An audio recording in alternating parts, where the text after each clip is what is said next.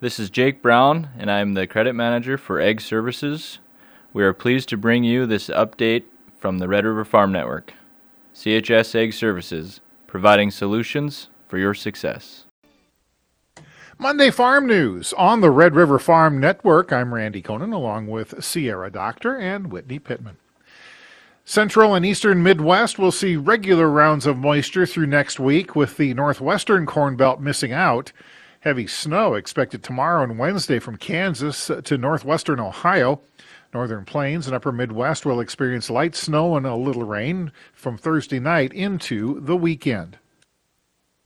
Regular rains are expected to continue over the next two weeks, keeping crop conditions favorable for much of Brazil and Paraguay. World Weather Incorporated says rains will be too frequent in Mato Grosso to allow for aggressive harvest progress and planting of second crop corn. Rainfall will continue in Argentina with Tuesday through Sunday being the wettest. Rainfall totals from 1 to 5 inches are expected in many areas. Lowen and Associates President Pete Lowen says traders are taking risk off the table on better than expected rains in Brazil and Argentina. And we've got a bean market that's paying for it today. Of course, if you look at uh, the gap lower in the overnight and the fact that we came down against uh, actually fairly decent uptrending support when we pushed through that in the day session after we started the, the normal trade, um, probably got some spec action jumping on the sell side of that uh, trade as well. So, uh, not just on the fundamental side of things, but a lot of technical selling at the moment uh, because of that as well. Lowen says the livestock market is trying to find its footing. Tough situation when, you know, a couple of weeks ago we went through the frigid temps, lots of snow up north.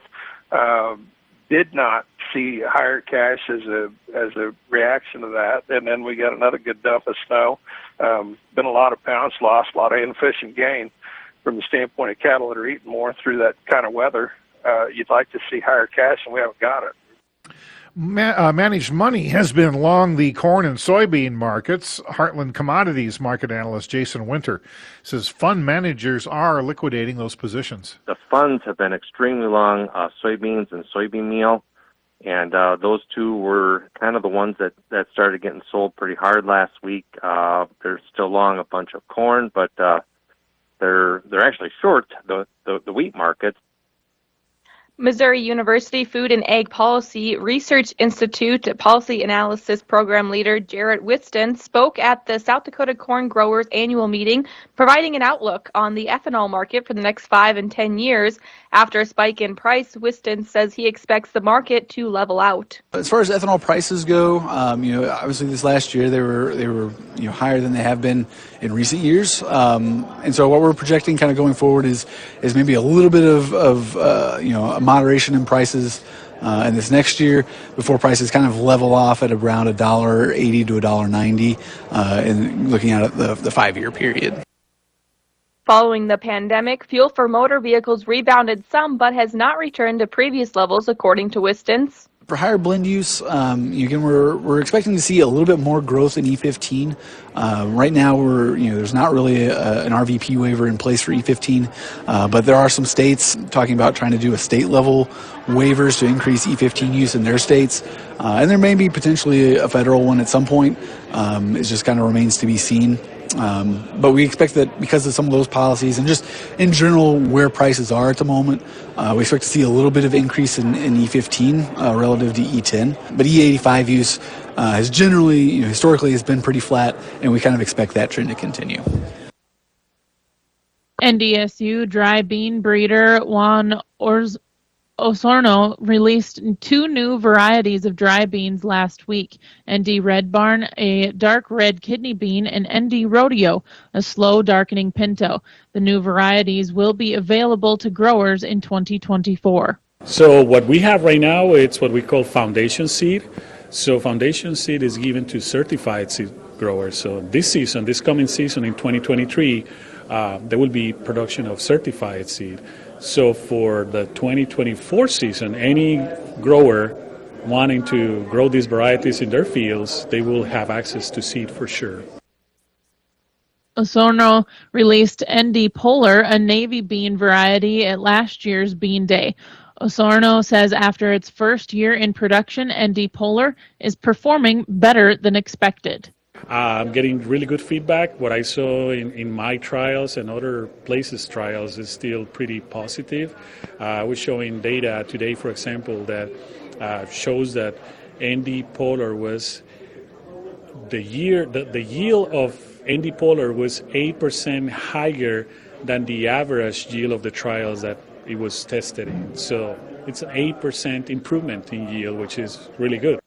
NDSU Extension plant pathologist Michael Wunsch says the, uh, says last year irrigated fields had the most problems with white mold. You know, it started to really dry out by midsummer um, in my geography, and so a lot of the dryland producers up, uh, you know, in the Pheasant and New Rockford area and out by Devil's Lake, didn't seem to have quite quite the number of problems. Um, but the irrigated producers, it was a bad year for them because we had such wild temperature swings. And so even in the middle of the summer, we had these days in the 70s, and those are temperatures that are really high risk for white mold, especially if you're irrigating.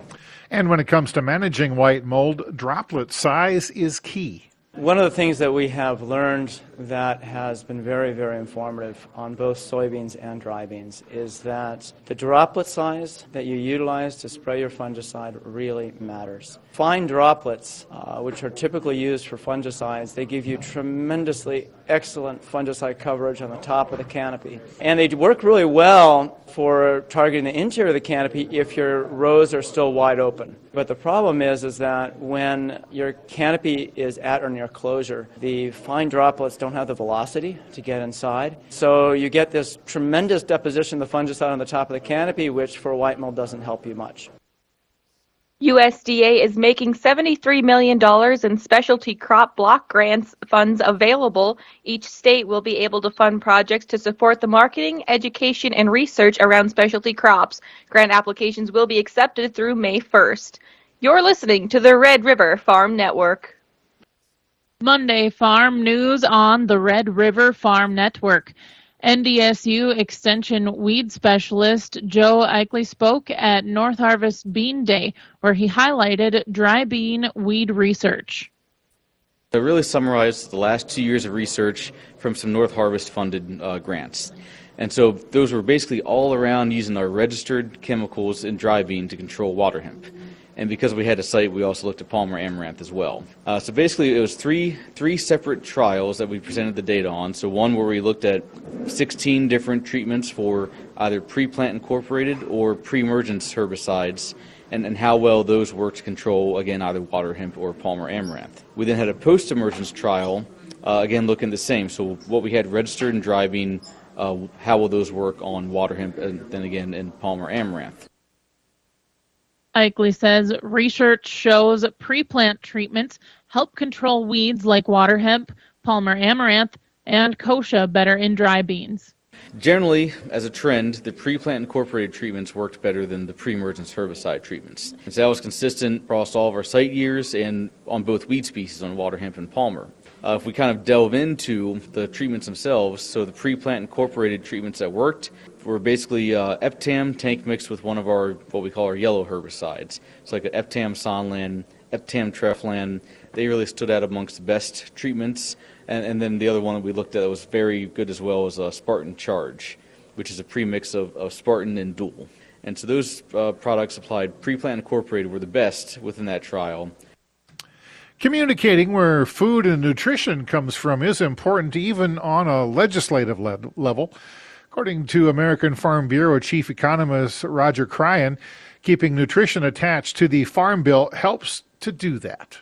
Well, for one thing, there's an awful lot of members of Congress who don't necessarily see the connection between food and uh, farming. Time together in the in a uh, legislation does two things. It brings the theme together so they understand a little better. Brings them into the conversation about farming a little more. Uh, it helps give us opportunities for education, but it also uh, makes it easier for them to get on board on something that they otherwise may not think affects their constituents. If somebody's in an urban or suburban district, they may assume that a, a law about farming isn't relevant to them. It is, of course, one way or the other, but when you tie it together with nutrition programs, it makes it a lot easier for them to see that. And Cryan says keeping nutrition tied to the Farm Bill increases the likelihood that we have a Farm Bill passed in this session. Tying the two together, of course, increases the odds of getting it done. Uh, it's it's been that way for decades, and we're very hopeful of, of getting a, bi- a good bipartisan farm bill done this year because we've got leaders uh, in the House and Senate Ag committees who are committed, who who who believe uh, in the mission, who want to work on a bipartisan manner. Uh, agriculture is one of the last really bipartisan policy areas on the Hill, and uh, if they can't get uh, uh, farm bill done. I don't know what they can get done this year. Northarvest Bean Growers Association President Eric Samuelson is worried a dry spring could start the crop off on a bad foot. Well, weather's always a challenge. You know, around Crookston, we were extremely dry last summer, had a phenomenal crop for a little bit of moisture we did receive. So a little bit of leery going into the spring, you know, moisture is always a concern. Seems like our weather patterns have changed a little bit. We get the extremes, so everybody's a little bit, you know, always on edge about that. The market is, you know, stable, but yet there is still a lot of carryover stocks maybe on the market that we need to alleviate, which, again, food aid, school lunch programs, that helps take some of that production off the market and move some, some more production into the pipeline. Samuel says the market price for dry beans is steady, but expenses are tightening margins. Well, our, our acres maybe have been stable to maybe a little bit reduced because of just just the challenges with other commodities. So, I mean, again, you need to stabilize some of that production and some of the, you know, end use so that we can that we can stabilize that market. The price is good. Again, you know, I think it's a you know with above average production there there is interest in growing dry beans, but it still has to be economical for the farmers to do that. USDA Undersecretary of Trade and Foreign Agriculture Services Alexis Taylor and Agriculture Trade Ambassador Doug McKalip are in Mexico today to discuss trade and biotechnology.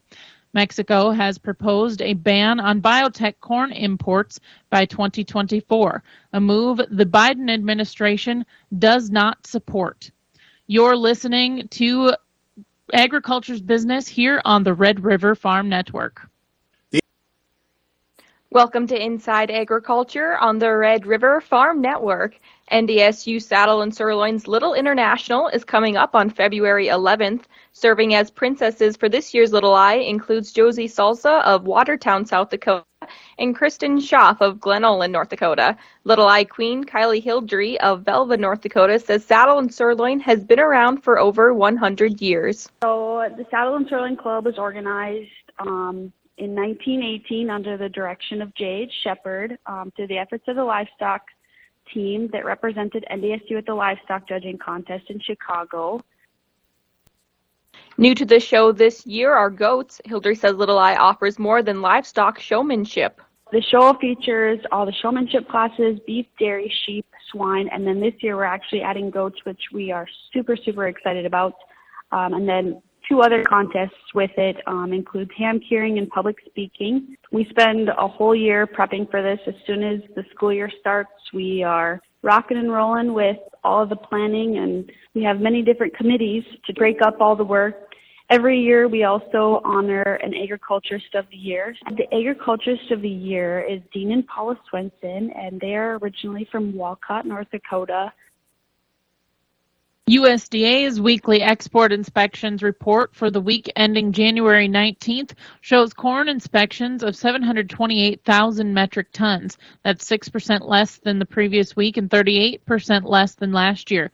Soybean inspections of 1.8 million metric tons are 17% less than the previous week, but 30% more than the same week a year ago. Wheat inspections of 334,000 tons are 3% more than the previous week, but 20% less than the same week last year. For the marketing year, corn inspections are 30% less than a year ago, soybean inspections 3% less than a year ago, and wheat inspections 4% less. March wheat Minneapolis uh, down 25 and a quarter cents right now, 887 and a half. March Chicago wheat down 22 and three quarters. Kansas City March wheat's down 30 and a half. March corn down nine and three quarters, 666 and a half. December corn's down 10. March soybeans down 18 and a quarter at 1488. July soybeans down 14 and three quarter at 1478. In Winnipeg, March canola down $8.20 a metric ton, 804.90 Canadian. February live cattle up 80 cents. January feeders $1.15 higher. This is the Red River Farm Network.